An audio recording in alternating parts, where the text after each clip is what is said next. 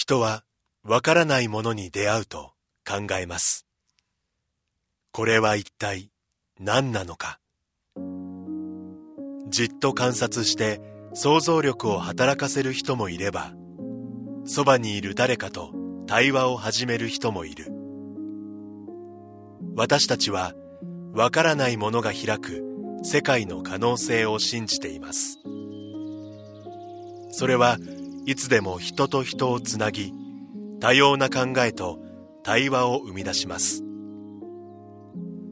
そして私たちを想像もしなかった場所にまで連れて行ってくれるのです。明治産業はアートを応援します。あなただけのプラスを提供する明治産業。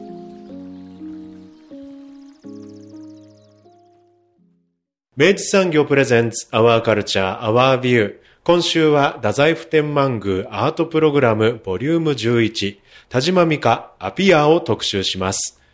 スタジオには当番組プロデューサー三好です。おはようございます。おはようございます。太宰府天満宮行ってまいりました。はい、あの、4月10日に境内美術館、はい。そして4月17日には菊畑木馬展ということで、あの、春にお世話になって、うんえー以来の、うんえー番組また再びご登場いただくアンダーソン・エイリさん。はいはい。そして、太宰府天満宮アートプログラムでございます。うんもうね、うん太宰府天満宮アートプログラムとあればね、いやもうそれはもう盤石ですよもうね、あのね、信頼のブランドですよ。ええええええ もう行けば間違いない。間違いないで、あの、一応その腹で言ったわけですけど、ええええ果たしてその通りだった。うんもうね、めちゃくちゃ僕、あのね、あの、終わった後、あの、ずっと、いい時間やったー、うんよかったーってずっと言いながら帰ってきましたからね。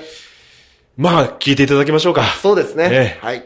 えー今回は太宰府天満宮の学芸員アンダーソンエリさんにお話を伺っております。えーまずは前半をお聞きください。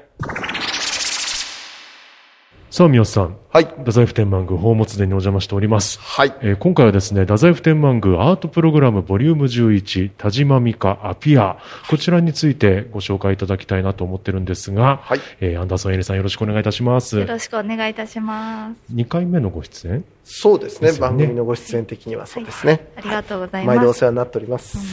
まずあの改めて伺いたいのがあのボリューム11と今回なっておりますけど、はいえー太宰府天満宮アートプログラムはいこちらについて改めてご紹介いただけますか？はい。えー、太宰府天満宮アートプログラムは、えー、2006年から始まりまして、えっ、と、まあ、あの、世界の第一線で活躍するアーティストを太宰府に招いて、で、太宰府のこと、太宰府天満宮のことだったり、神道のことだったりをリサーチして、新作を作ってもらい、それを宝物殿だったり、境内で発表して、それを未来の宝物として収蔵していくという取り組みです。うん。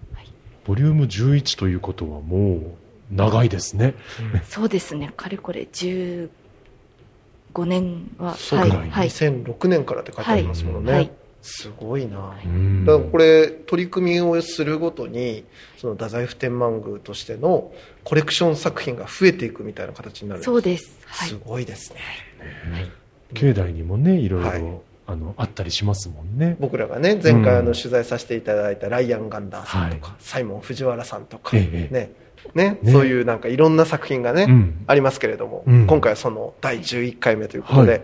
田島美香さん。はい田島美香さんはい。はいどんな方なんですかね？田島美香さんはですね、えっ、と、1975年生まれで、はいあの、ご両親が共に物理学者で、それで二人で、あの、アメリカに渡られて、うんそれで彼女はもう生まれた時からロサンゼルスで生まれて育って、うんで、今はニューヨークで制作を続けているアーティストになります。ほう。じゃあ、なんでしょう？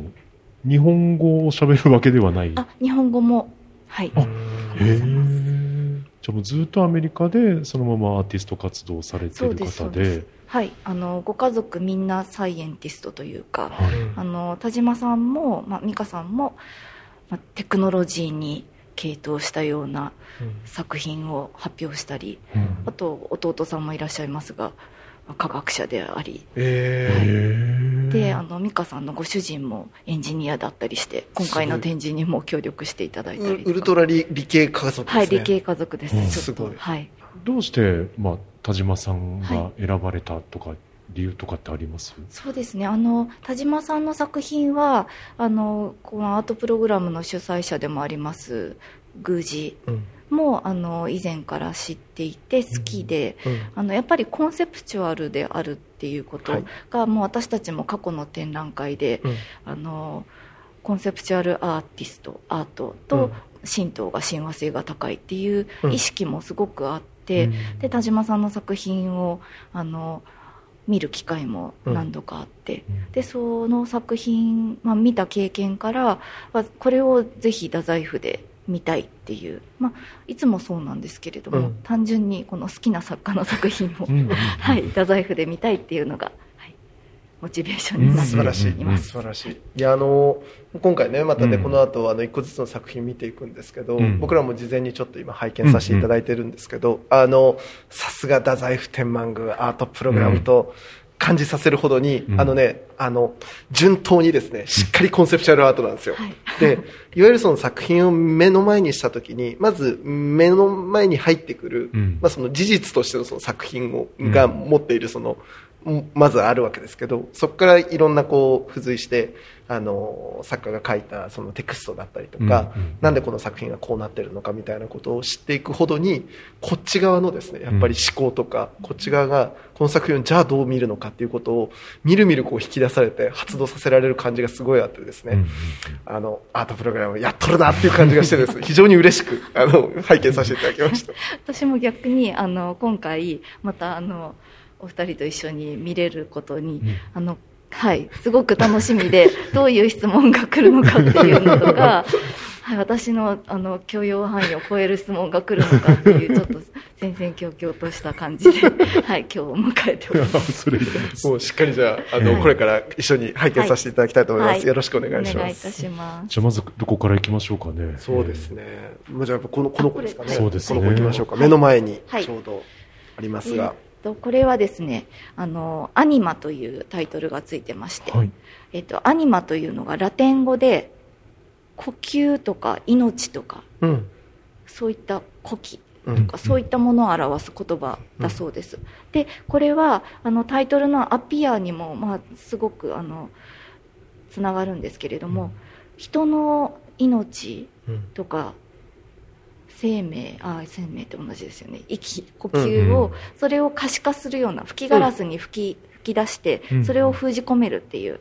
であの彼女が今回の展覧会でやっぱり何かを閉じ取り込むとかうん。封じ込めるとか、うん。そこそれをまたこう放出するとか、はい。現れ出てくるとか、うんうんうん。そういったものがテーマになっているので、うん。まあ、これは封じ込めるっていうのは一要素として持っていて、うん。でちょっとこれこのブロンズのバルブみたいなのがこはいれついてるんですか？こね。れ何だと思いますか、何なんだこ見てます？説明もこれ、うんはいジャグジーバスのれ。うんジェットノズルなんです、本当だ、はいほう。であのガラスにこう埋め込まれた状態なんですけれども、うんまあ、実際にその空気がここから出ていくっていうのは見えないですけれども、うんまあ、あの概念的にうん。封じ込められた息命がここから放出されていくっていう、うん。う。うんん封じ込めるうん出るっていう,、うね。両方これで。ああ。いや、なるほどな。もうなんか一発目から、うん。ほら来たよって感じがするんですけど、うん。あのいや僕ずっとやっぱこの後の作品も見てて、はい。まあ、一つキーワードとして、はい。まあ自分はなんかこの「アピア」っていうタイトルを、まあ、可視化するっていうところがやっぱすごいあるなと思っていて、まさしくその要は人の呼吸って見えないものだけどそれがこうこの形態をかあになった瞬間に人が吹吹き込んだ息っていうのが本当に目の前にこう厳然するというか、うん。可視化してでしかもそれが今おっしゃっていただいたように外とずっとつながり続けてて、うんうんうんっていうのはおおなんかもうほらもう来たよっていうか、うかりやすい。一発目からもうア完全にね。ピアアピアしてるぜ。アピアしてるよね。結構大きな作品ですけどね。そうですね。でこれもうこのガラスあのアニマというシリーズで、うん。いろんなガラスの大きさとか形がもちろんあるんですけれども、うん。吹きガラスなのでもうこれはここしかないっていう太宰府だけのものっていう。なるほど、それとまたこの台がですね、うん。はい。これはあの美香さんの希望で、うん。太宰府天満宮のクスのうん。材木を使って、うん。へもう台も含めてなんですね。はい、台も含めて。もうこれをこのプランって割と本当に彼女はすごく計画性があるうん。素晴らしい作家で、はい。あの助かりますねクリエイターとしてやりやすい。はい。い。や本当にあの素晴らしい計画性がある。2回言いました。切実にある。いや本当にあのプランが出た当初からはい、本当に2019年かな。うん。からもうこのクスの上に乗ってるっていうのはあってで下がガラスの台でうん。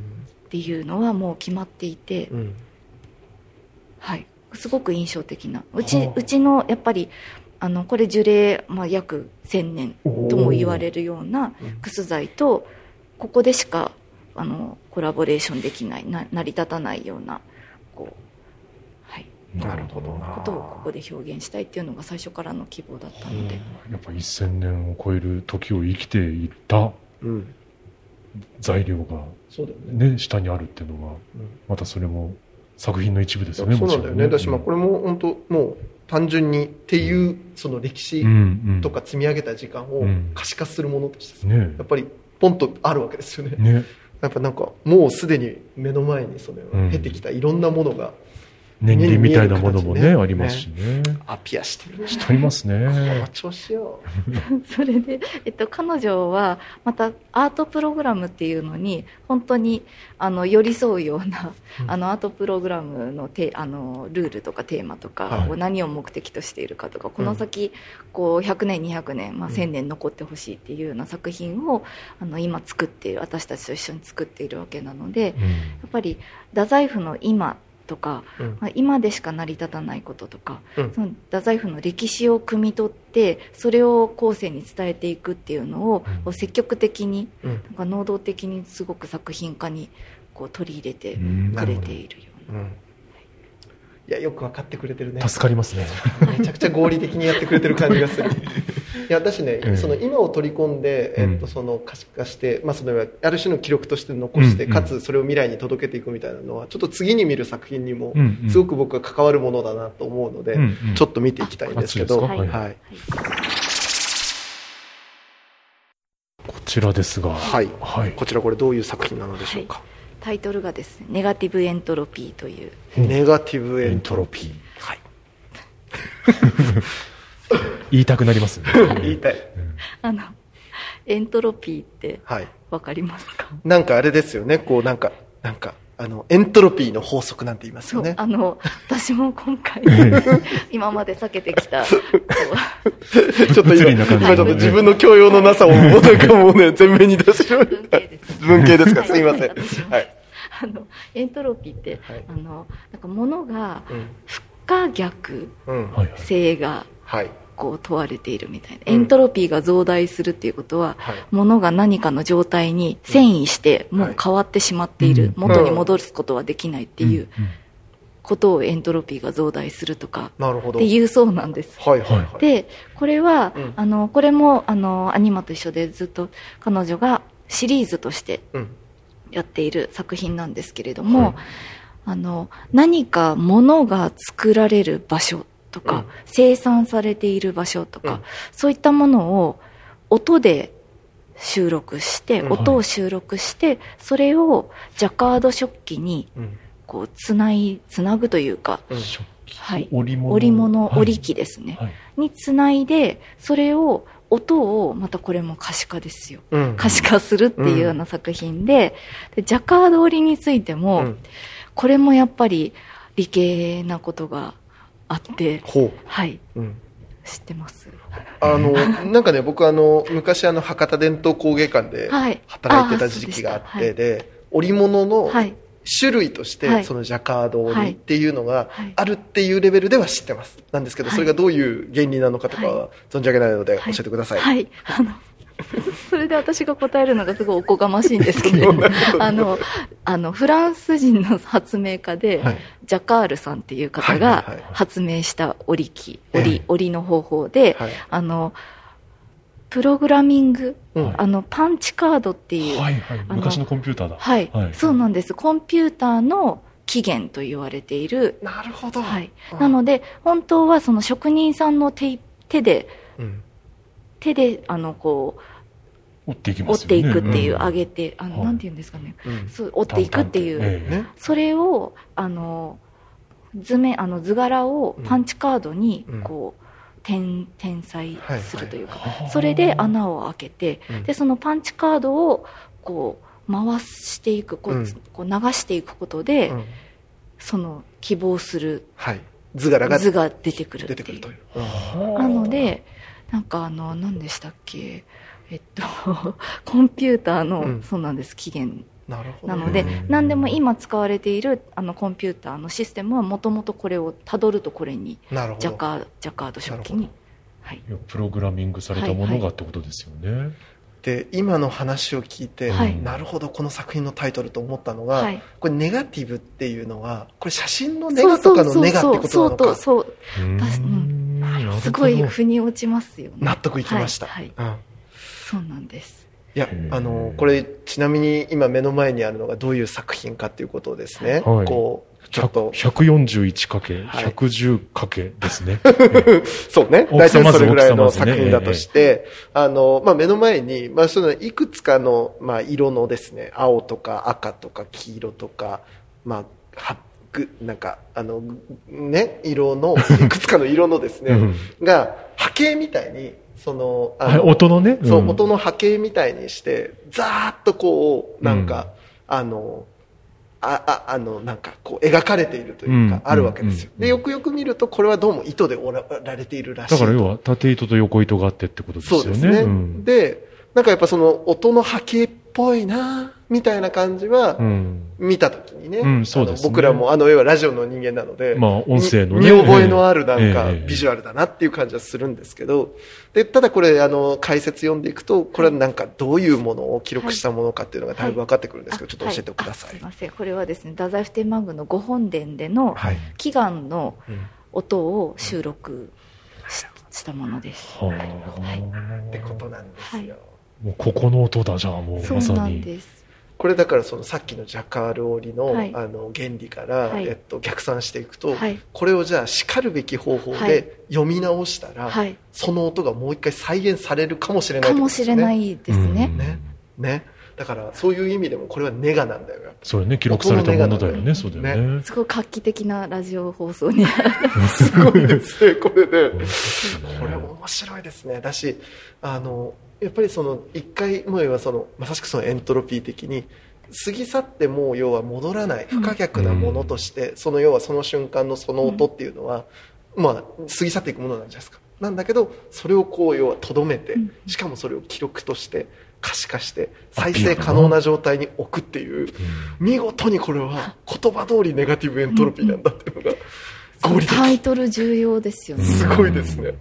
でこれは音の長さでいくと大体5秒ぐらいえのえもの。確かに。波形的にはそうっすよね。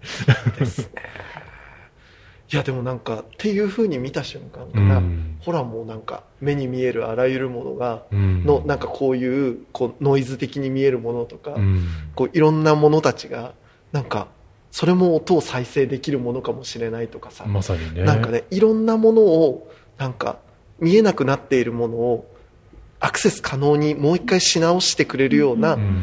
アングルをですねこっち側に与えてくれるような感じがあってもうこういう問いかけがもうこのお兄ちゃんが好きでですねもうねもう嬉しい。もうどんどん来いどんどん来いと思うような作品です。そういうこうなんかいやいや。冷静です。冷静なんです。いや、なんか僕想像してたのが、はい。やっぱりそういうね、実際に神事の音とかって、僕らは、あの、外国の方よりは身近にあるので、はい。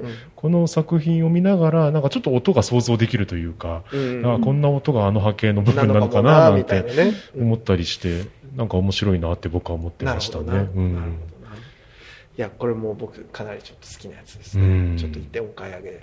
お買い上げ。お買い上げ。お互いですよ。ですけどね。いやでね、えっとうんこの会場には、うん。えっと、このネガティブエントロピーシリーズの作品がはい。これ、えっと、2つ、えっとえっと三つ三つか飾ってますなあるんですけど、で今回ちょっとこの展示の空間の中で、うん。その作品と、はい。合わせて、はい。その展示空間にですねあの置かれているその所蔵されてるものですかね。はい。はい。あるんですよね。でこれちょっとこれとの関わり少しお聞きしたいなと思うんですけど、えっと、今回は、やっぱりあの、太宰府天満宮に関わら、あの、関わらず、あの、太宰府全体の歴史を彼女がリサーチに取り込んでいるっていうことがありまして、それで、なので作品は、作品として、あの、今置いている文化財と直接的な関わりは、うん。もちろんそのこの文化財を見て彼女が作ったわけではないので、うん。かか直接的にはないんですけれどもやっぱりこういった場所で彼女が作品を作ったっていう記録の意味もうん。込めて、太宰府成長太宰府成長ですね、うん。成長にまつわるものだったりうん。宝満山竈門神社にまつわるものだったり、うん。あとは、えっと、水亀水亀山という、うん。はい、あの雨乞い祈祷がずっと昭和14年までされていたところの資料を一緒に展示をしています。なるほど、うん。まあ、まあそのある種のその太宰府らしさというか、はい、太宰府を表彰するものを、そうなんです。まあ、寄せておくことで、はい、立体的に見せていくみたいなことなんですね。あの私たちとしてはうん。もともともっとうん。文化財を歴史担当の学芸員が選んでいて、うん。でもあのもっと置いてたわけなんですよ。はい。でもやっぱり二人あの美香さんと話していくことでうん。あこれとこれはもういいっていう話になったりとうんうんうんうん。かだからそこはちょっと最後共同で選んだりしていて。結果はやっぱり一緒にこう選んだっていう、はい、あの彼女の作品を先に設置して、うんうんその後うちから候補と候補とするうんうん文化財を提案してそれで持ってきてで最終的に。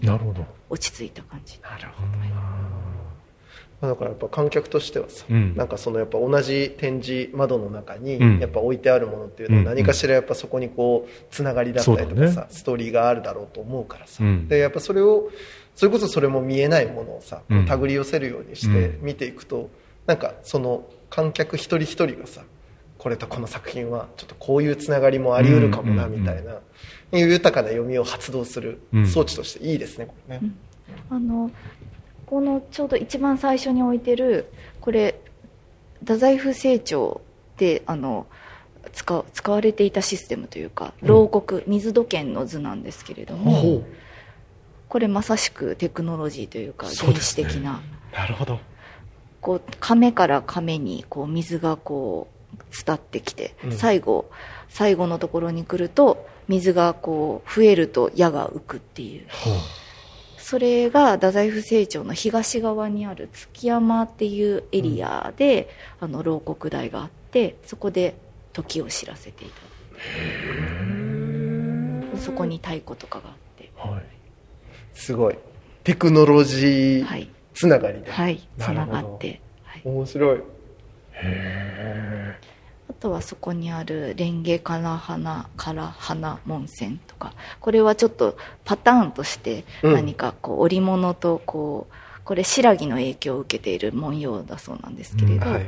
なんかちょっと織物と文様とがなんかちょっとつながっているような感じで、うん響き合うようなはい、提案してーみました。いやだしなんかこういう提示を受けるとよ、うん。またほらこの作品もさ、うん。なんかもちろんビジュアルのビ,、うん。ビジュアルなその要は文様としてもさ普通に見ようと思えば見れるわけじゃないですか、うんで例えばさ4000年後ぐらいの宇宙人がよ、この作品例えば見た時によ、うんうんうん。これなんかその要は僕らはその逆に言うとさ音音の波形かもってなんか想像してみたけどさ、ね全くそういう文脈がない状態でさ、うんうんこれ見た時に多分僕らが今この唐草唐花文様をうん。見るような感覚で、うんうん。こう美しいとか、うん。これなんか原始的な、うん。なんかあのプリミティブな美しさがあるねとかって言う,、言うかもしれないんだよ、うんうんみたいなことへのこうね想像の窓口としてこいつがあるって言ってここと並べてくれることでさ、そうね。もうほらもうこういうのが好きなのよ。2回目いきますよ。二回目いきますはいね。もうなんか皆さんの顔見てたらもうすごいもう、もう、はい。おかしい。よこういうのが大好きなんですよ、かったです。いやね、またでもその同じ同じじゃないけど、まあ、タイトルとしては「ネガティブエントロピー」という作品の前に置いてあるのもやっぱそれぞれちょっと違うのがねね。面白かったりします面けどね。白いね、これね。うん。いや、いいよ。で、さあそしてお隣のはい。展示室まで今ちょっと歩いてみまして、桑田木馬店やってたとこですね。これがまたですね すっきりとした、ええあのちょっとあれですよね、はい。2001年宇宙の旅的なありますよね。なんかちょっとこう あの異世界に来たような、はいはい。非常にもうシンプルな、まあ、あの一つのねえ展示物がこうスッスッと置いてあるぐらい。非常にあのい贅沢な空間使いなんですけどここに作品があります。これいきます、これいきますか？じゃあちょはいっとね、真ん中あの、中央に、はい。ガラスケースの中に、はい。大きな、何ですかこれ？石？はい、これはですね、ローズクォーツの台座に乗ったクリスタルなんですけれども、はいはい、あの、このクリスタルにこう四角が12個はい。ありまして、うん。ええ。それが、えー、と2020年の1年間でうん。日本でツイートされたデータがうん。それぞれこう一月ごと封じ込められてエッチングレーザーでエッチングされて。あの、はい。え円盤のようなアク,、はい。アクリル用の、はいはい。あの中にですか、はいあの中にです。ほう。あので、データが入ってるんです。これははいデータがですね。あのまずね、はい。こうローズクォーツは両手で持てるぐらいの割と大30きめセンなねチぐらいですよね、うん直径。はい。ピンク色をしたですね、ええ。大きい石がありまして、はい。その上にですねこれどれぐらい ?5 センチぐらい？そんなある10センチもないね。なんか。5センチぐらい。ねぐらいですよね、うんきっとね、ぐらいのあの、まあ、透明のアクリル板みたいなさシャーレみたいなね。乗ってるんですよ、はい。ね。でそこにまあ12個の四角と、うん。まあちょっと一つ真ん真ん中に中にちょっともやもやってしたものね。が、うん。はい。のがあるその透明なうん。アクリル板みたいなのが乗っかっていて、うん。でその一つ一つのその四角の中にはい。ツイートの、ツイート、はい。日本人がツイートしたデータデータ。全データはい。が載っている、はい乗っているってどういうことですか？乗って。あ、なんかでもなんかちょっとホログラム的に。そうなんです。ホログラム、えこの前やってました。やってました。ありがとうございます。ありがとうございますえお聞きいただいて。あの、そのおっしゃってたその四角の中に、なんかそこの部分はやっぱ半透明に見え、あの、向こう側が見えないような感じになってるんですけど、はい。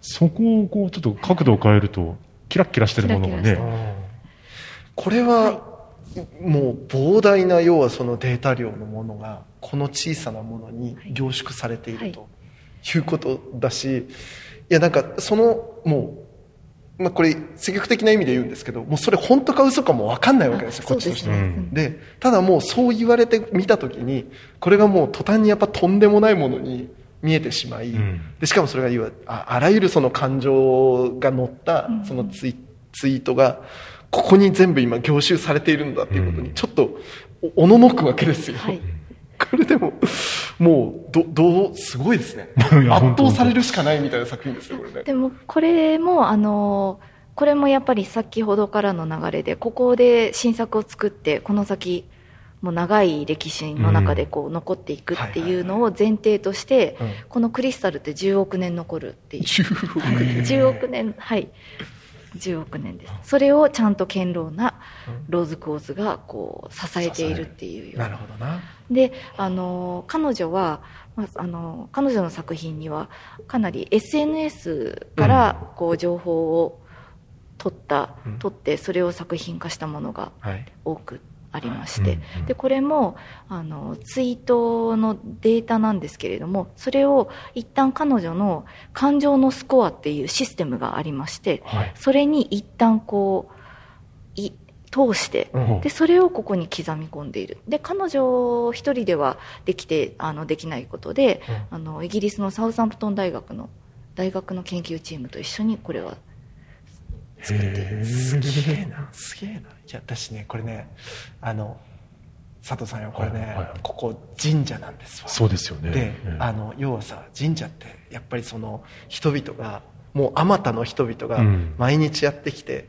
まあ何かしらの願いとかさ祈りみたいなものをそれを引き受けてくねれるとですよね。たすら集め続けて、うん。そこに凝集されていくわけじゃないですか、うん。なんならエマっていうものに乗っけて書かれたりとか、うんうんうんいろんな形態でとにかくここは全部のその要は、うん。あらゆる感情がギュッと集まって、うん。でそこに鎮座する何かにこう凝集されていくっていうのは、うんうんもうこれ神社やんっていう話ですねこれうんね。それはあ新たな視点でいやすごくあのそうですねまさに。いやすごいですねこれね。この、あの真ん中の模様みたいなものっていうのはこれはね。の聞いてみたんです、はい。はいそしたらあのやっぱり雲っぽい。うん。で人の気持ちがもやもやしてこう掴むことができないっていうそういうもやもやした状態と、うん。あとクラウドっていう、はいはいはい。そういった意味もコンピュータはーの、あすいません。稚拙な言葉で。なんかそういう意味合いも込めて、はいあのか形状のが刻まれている。なるほど。これ僕なんかすっかりあのちょっと松の木に見えるから、うん。なんかちょっとそういうなんかそのまあ日本らしさというか、そういうものもなんかあるのかななんてちょっと想像しちゃいましたけどクラウドね。確かにごもっとも。いやー、いや、すごいね。これすげえな、ね。これ強いな。これもだからもう2020年のその1年1分年の、分の。やっぱりあの彼女がよくあの金のか価格、はい。価値はい。に連動させたような人の感情がこう変わっていくっていう、それをあの可視化するようなうん作品を作ったりしていて、うん。その人が不安になると金の価値がうん価格が上がるんですそうですね、うん。そうですね。だから上がったらこうあのそれを投影するのがうん。煙なんですけれども煙に色をつけることでうん。人の感情をうんが変わったことをこう可視化するっていう作品。うんそれも美しいんですけれどもやっぱり人の感情の繊維をうん。こう見たいっていうそういうそれを作品として見たいっていうモチベーションが。面白いないやこれはちょっとすごい。すごいね。うん。こいつは強え強いですね。すごい。10, 10億ですって。10億ね。ね 残るんですって。10億年後の誰かがさ、ええ。これを拾って見つけえてえこう再生してみるわけで、そこにこう要は人間のさ2020年の人類のさ、ええ。日本のね。日本の人類のさ、感情が要は再生されるわけで、うん。すごいな。それで今すごいのが今は読むことができない。だから今は読めないけれど、うんそう後世にこう、はい。託すうん。そういったなんかちょっとあ、記はいそうい録ったのもする技術はあるんですけど、はいそれを再生する技術はまだないんですね。はいそうなんです。なのでそれもやっぱりあの前ご紹介したサイモン藤原の椅子うん。ブロンズの椅子、はい。あれもこう木が育っていくとどんな形にあの椅子が持ち上げるかもしれない、あ椅子が持ち上がるかもしれないとか、そういう後世に委ねるっていうようなうん。作品が、まあ、神神社でもすごい嬉しい嬉しいというか、そうですね、すごい。や。もう10億年はい。持ち続けなきゃいけないですねこれね。だし、やっぱ、天満宮にあるべきものですよね。すごいね。ね。すごいね。いやなんかそのやっぱ歴史の厚みみたいなものを、まあ引き受けて、うん。で未来に対してのその歴史を要は引き受けるっていうような、うん。この態度がやっぱそここれなんか本当に素晴らしいですね、ね大事なことですよ。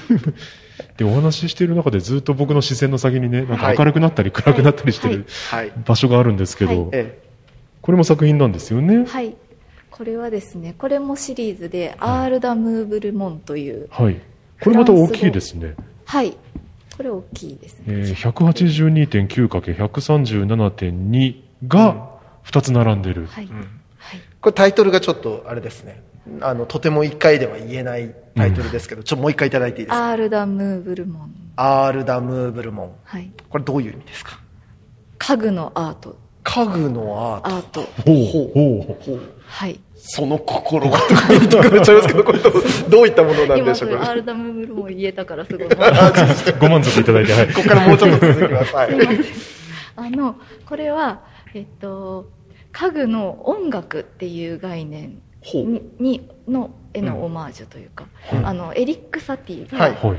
家具の音楽。音楽。ありますね。環境音楽。はいそれ自体が主体となっていないという。か、うん。それがあの田島さんはこれは家具のアート、まあ、どんなインテリアでも、あの和でも洋でもどんな環境下でもうん。作品としてうん。これ自体が主張しなくてもいいっていうほど。どこにでも溶け込むよっていうようなうん。作品なんです、うん。それで、えっと形状から言うとうん。これアクリルの中にはいアクリルのシェルみたいな殻の中にうん。これまたあの絵の具が封じ込められていて。ほだから見る人からすると絵の具はすごく遠くもう手の届かないところにあって。う。うん。でこれあのアールダム・ブルモンの作品タイトルに副題が全部このシリーズに付けられていて、はい。でこれあの難しい。すいません。これはすごいあの地図上ではい。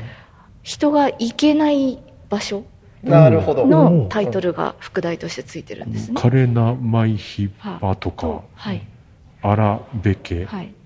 ていう場所。はい、それがそれぞれついていて、うん。手が届かない先にある。もの、そういったものを表していてそれがもう家具の美術っていう概念にもうん通じていて、で今回は彼女はずっとその、えー、と作品を作り続けているわけなんですけれども、はい。今回初めての試みで、うん。やっぱりアピアっていうことを表したくって、うん。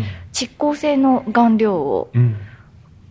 絵の具と一緒につけてるんですね、はい。内側から。えであの最初今先ほどこう明るくなったり暗くなったりって言われましたけれども、最初の2分間あの白色白色の LED でこう照射して、えはい。そこでエネルギーを蓄えうんでそれから今ちょうど UV ライトに1分間なってるんですけれども、うん紫色の中にちょっと光がこう淡く浮かび上がっている感じ、で、うん最後これから最後の1分間でショートあの明かりが消えるので、うん。さらにその暗闇の中でさらにこう光が浮かび上がってくるっていうのをずっと4分間で繰り返し今お話を伺ってる間にまたはこの UV が消えてきたので、はい。これ要は光を溜め込んだものが、はい、そうです。最終形ですね。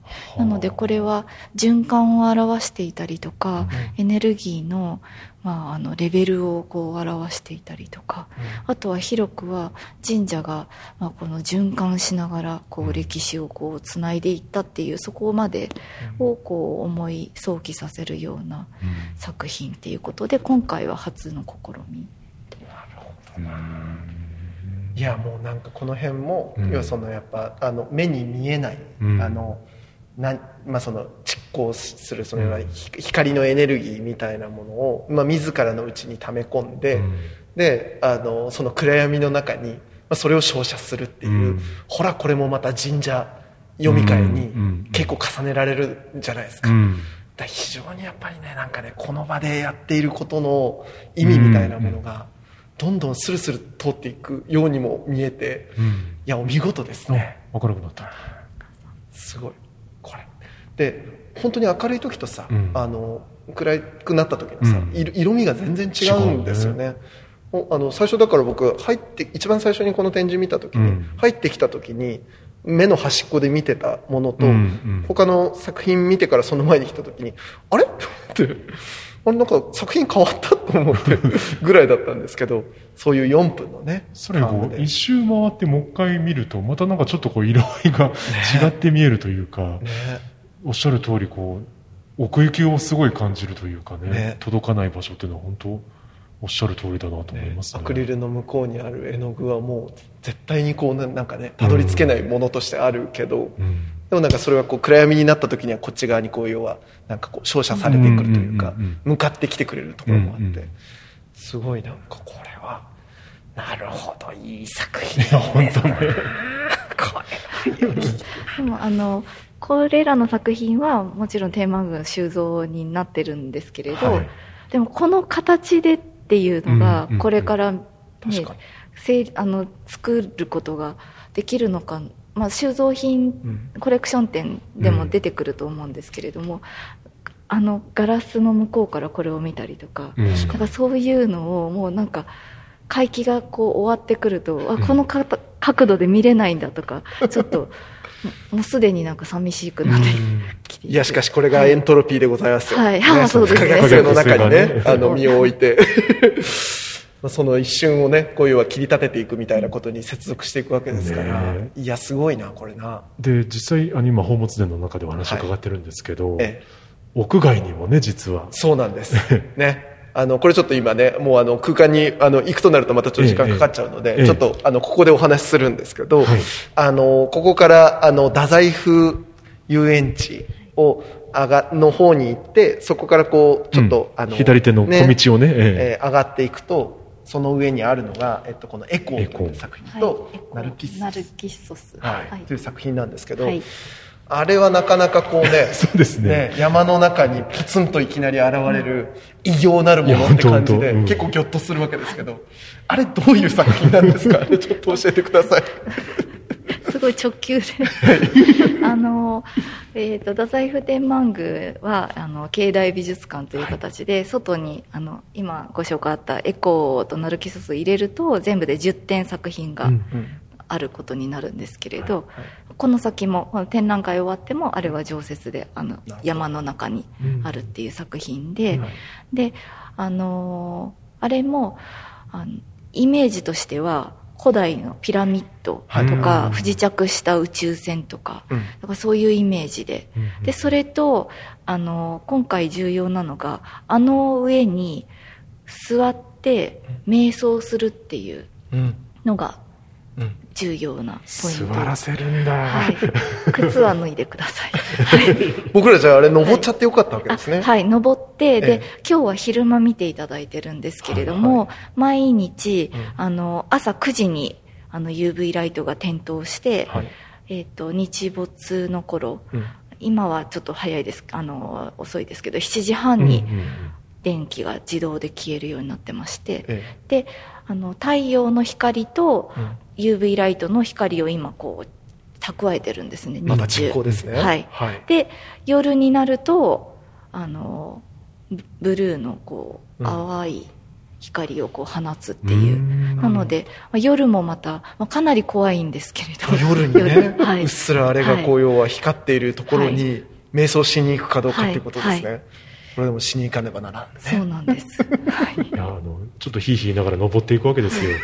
でこう木々が周りにあってね、はい。でちょっとこうくるっと回ってその場所に行くと急に現れるじゃないですか、はい。エコーが、うん。そして周りにあるこう棒であるところの、のそうナルキッソナルキスがね。はい。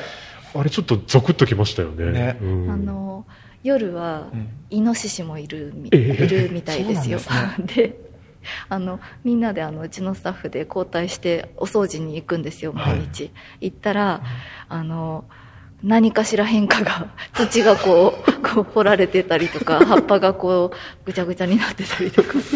だからあの行かれる時はうん。本当に気をつけて,、気をつけて。です自己ね責任。すごい。でもこれもまた一定ではないわけですよ、うん。その自そうですね。然の中にあの物体がやってくるわけでです僕らさっき行った時にはちょっとなんか雨が降ったのかな、なんかちょっと木々の葉っぱたちがそのエコーの上に乗ってて、うん。その座って瞑想するであろうところにね、うん。また違うなんか色味が加わってたりしましたけどね。ね。私なんかあの、はい。僕ら見に行った時に、はい。めちゃくちゃ SF っぽいのって言ってたんですよでなんかあのもう明らかにこれはこの世ならざるものがなんかポコンといきなりもう不時着したというか、うん。現れてしまった感じがすごいしてですね、うん、でもああいうものがこういきょとんとくるとなんか、なんかそれだけでなんかもうなんかおおなんかすごいものと接続してしまった感がありますよね。なん。かなんかあのここでやっぱりこうテクノロジーとうんこう融合した、そういった作品を見てあちらに行くと、うん。あそこは瞑想あのもともと仮だ仮のタイトルがついてたのが、えっとメディテーションスカルプチャーって言ってたんですよ、エコーってなる前に、うん。でやっぱり瞑想することが第一義なので、うん。であの、まあ、普段もう今の現代の人たちって、うん。まあ、日常的にもう携帯とか、うん。こうインターネットにつながってたら、まあ、皆さんテクノロジーとはもう常につながってるわけじゃないですか、なんかそういったものをあえて、まあ、テクノロジーの結集としてこう蓄光とかそういったライトとかそういったものがあそこに作品として置かれてるんだけれども、うん。一旦そのテクノロジーとこう自分を切り離してあそこで瞑想するっていううん。ことをそういうや作品なんですね。はいそういう作品いやあの作品があの本体というか あれがエコーっていうのは、はい。なんとなくわかるんですよ、はい。うん。その要は受けてでそれをまあある種反響させてみたいなことでわかるんですけど、ナルキッソスですよ。ナルキッソスはなぜあいつをナルキッソスと 名付けたのかとかって田島さんからなんかお聞きになりました？あはいああのギリシャ神話から、はい。でエコーとナルキッソスってナルキッソスってナルシストの語,、うん。語源というか、えっとね、エコーっていう妊婦がいて、うん。それでナルキッソスにあの恋をして、うん。それでナルキッソスは自分のことしかかんあの眼中にないからそのエコーがこうショックで、はいこうし死んでしまった。ほうん。それで、それで死んでしまう前に声がきあのうん。聞けなくなった。口がうん。喋れなくなってしまった、なのでエコーの音は誰かの声をこう受けてそれに反応してからしか音を発することができないっていうのでエコー。語源でそれでナルキッソスはその結局川で自分の顔を見てこううっとりしてそれで、すいません。水に落ちて死んでしまったのかな、うんそれそういう結末があるんですけれども、うんお互いにやっぱりなくてはならない存在っていう。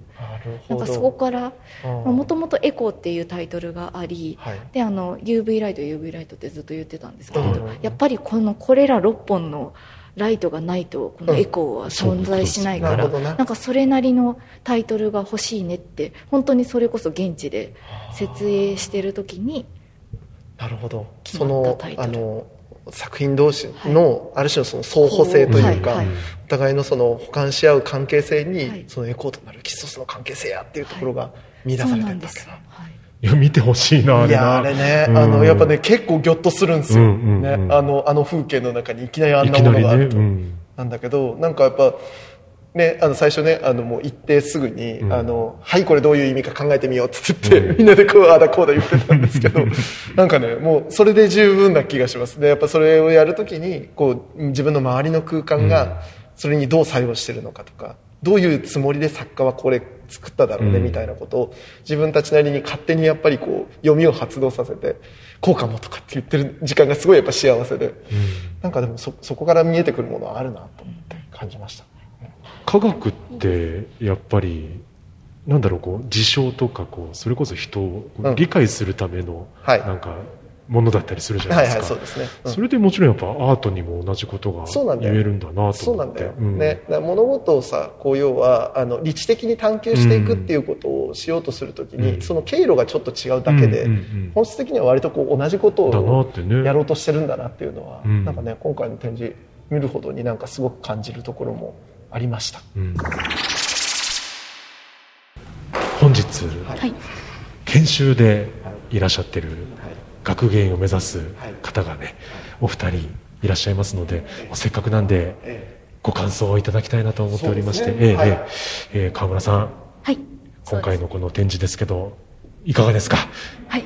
とまず見えないものをなんか見ようとするという試み自体がもうそもそも生きていて思いつかないこと。で、うん。それを体現しようと思ってなんか作品を作られているその熱意とかにうん。なんかすごいなって私自身も感動しました。一瞬のことをこう記録して永遠にするみたいな風に私は感じてとても素敵なことだなって思いました、うん。本田さんも一言ご感想いただければと。その展示自体にこう解説がしっかりついてるわけじゃないので見た人が自分で考えてどういうものなのかなって考えながら見学できるっていうのはすごくなんだろう目に見えないものっていうテーマにも沿っていて素敵だなって思ったし、あの神社の中にあるこの博物館なのでなんだろうそれ来た人の願いとか、そういうのを表してるっていうのを聞いていいなって思いました。うんうんうんうん